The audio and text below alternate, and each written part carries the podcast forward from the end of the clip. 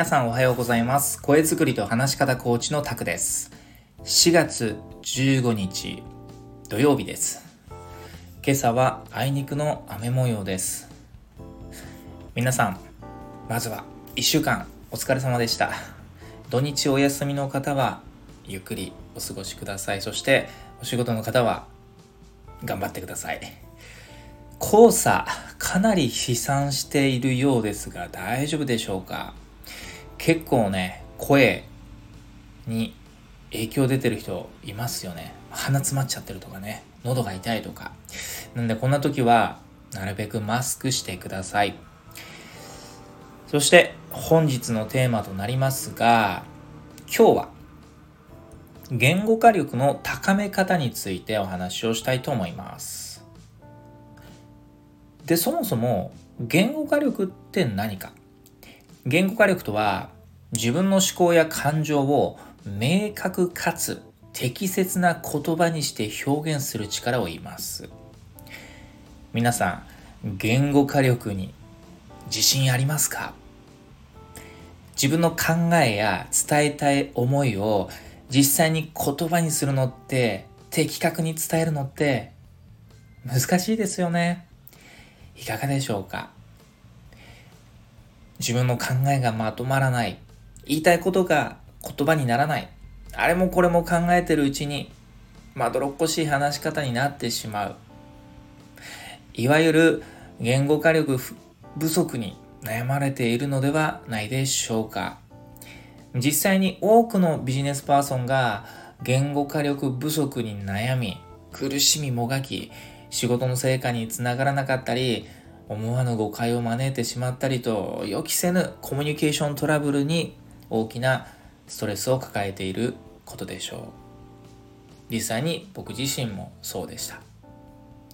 だからこそ言語化力はこれまでもこれからも絶対に必要です。仕事の成果仕事のフィールド、仕事上でのより良い関係構築、また自己肯定感を保つためにも言語化力必要と言えますね。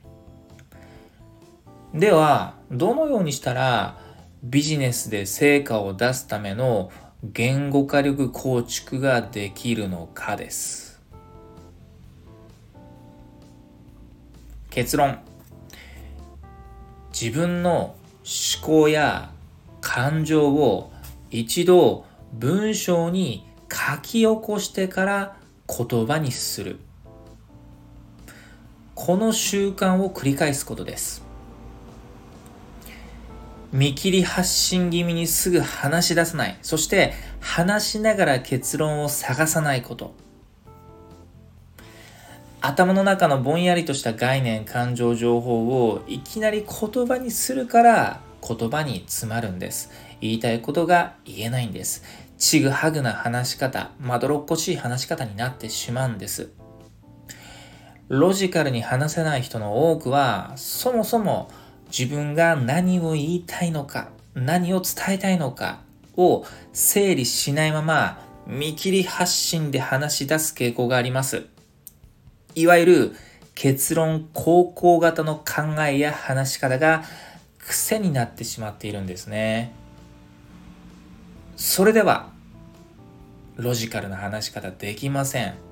高い言語化力で相手に自分の言いたいことを伝えることはできませんので、これからはそんな not a logical な話し方出しましょう。そのためには毎日言語化力構築トレーニングをしてください。具体的なトレーニングの手順として、まずは何かのテーマを決めて文章を書いてみましょう。テーマ、何でもいいです。仕事のことでもいいです。日常のこと、時事ネタニュースで見て感じたこととか、何か今自分が勉強していることでもいいです。で、イメージとしては、その何かのテーマを2、3分ぐらいで話せるぐらいの日記を書く感じで、まず文章化してみましょう。で、これをスクリプトと言います。次にそのスクリプトができたらスクリプトを見ながらスピーチしてみましょう、まあ、言葉にしてみるということですねで今度はそのスクリプトを伏せて見ないようにして自分が書いたことを思い出しながらスピーチをしてみましょう。当然うまく話せませんから今度はもう一回そのスクリプトを見ながらスピーチをしてみましょう。次にまたスクリプトを伏せてもう一回スピーチしてみましょう。この流れを1日約10分行ってください。自分の思考、感情が頭の中で具体的な文章になるようにまずは文章化そして言葉にする。文章化言葉にする。文章化言葉にする。この繰り返しです。これで確実に言語化力が高まります。本当に？いやめんどくさいなって思われた方。急がば回れです。面倒なことほど身になるんですよ。実際僕も3年前に YouTube 始めた時言いたいことが言葉にできず自分で話していて心底自分が嫌になるくらい言語化力低かったです。でもまずは1年続けよう。100本は動画動画投稿しようと決めて完成度はともかくとにかく量をこなすことにしました。YouTube で話すテーマを決めてそれを文章にして見直して修正して実際に自分で話して収録してそれを録画して見直してダメ出したくさんあってで改善点や反省点をその都度ブラッシュアップしながらまた次の収録に挑む。この繰り返しで自分が言語化力不足に悩むこと今では一切なくなりました。つまり話し方もプラン、do、チェック、アクション、プラン、do、チェック、アクション、PDCA が大事ということですね。という感じで、言語化力を構築するためには、自分の思考や感情をいきなり言葉にするのではなく、一度文章に書き起こしてから言葉にしましょう。これをルーティンワークとして日頃から取り入れていきましょう。自分の考え、感情って言われても何も浮かばないなーっていう方、日常のこと、仕事のこと、時事たニュースやニュースを見た感想など、身近なことから、できることから、興味関心があることから、言語化してみてはいかがでしょうか。そのためには、自分の意見、考えを持つということも大事ですね。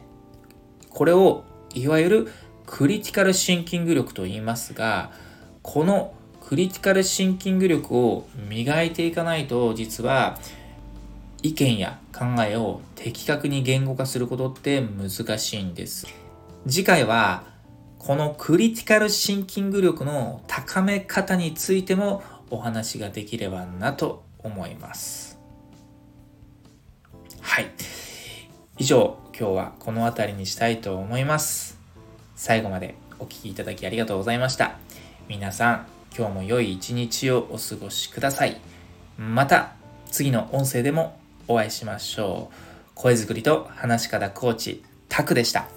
それでは。